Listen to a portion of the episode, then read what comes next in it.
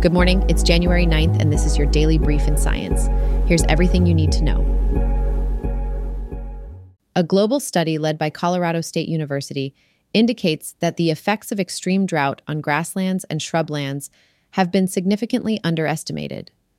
The research, involving over 170 authors globally, quantifies the impact of extreme short term drought on these ecosystems across six continents.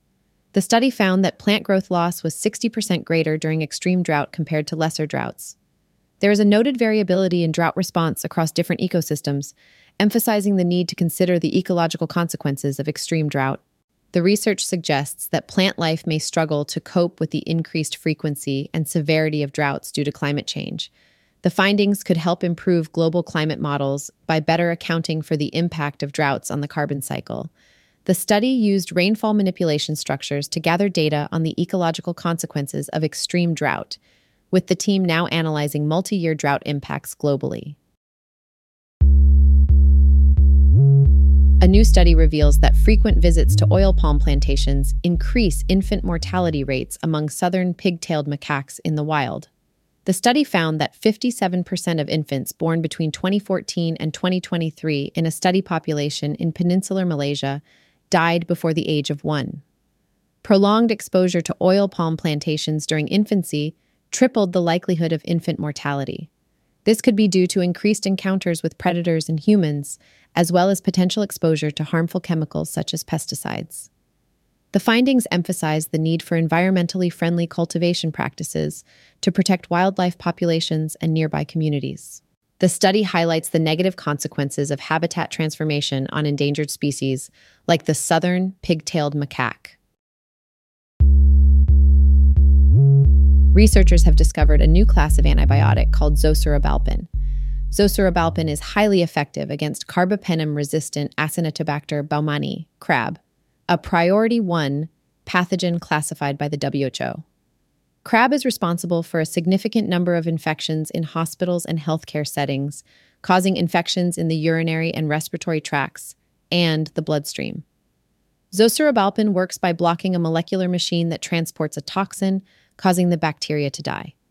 This mechanism is unique to crab, reducing the possibility of antibiotic resistance. Zosurabalpin is currently undergoing phase 1 clinical trials. The discovery offers hope in the fight against antibiotic resistant infections.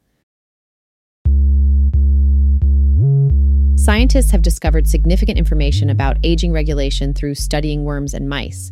Damage to mitochondria in brain cells triggers a repair response that extends lifespan.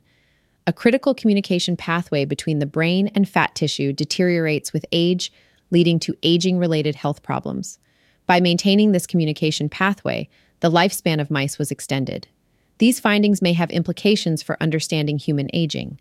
The research team is exploring potential anti aging therapies based on these findings. The study emphasizes the importance of communication between organs in regulating aging, providing insights for future anti aging therapies. Significant progress has been made in understanding odd radio circles, ORCs, a phenomenon discovered in 2019. New study proposes ORCs are shells formed by powerful galactic winds from exploding stars. Exploding stars can push gas out of the galaxy into outflowing winds, which interact with surrounding gas to form ORCs.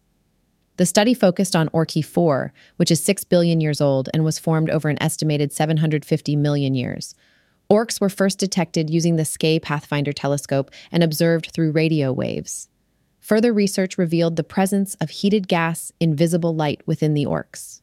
Understanding the origins of ORCs can provide insights into galactic evolution and their impact on shaping galaxies. This has been your daily brief in science.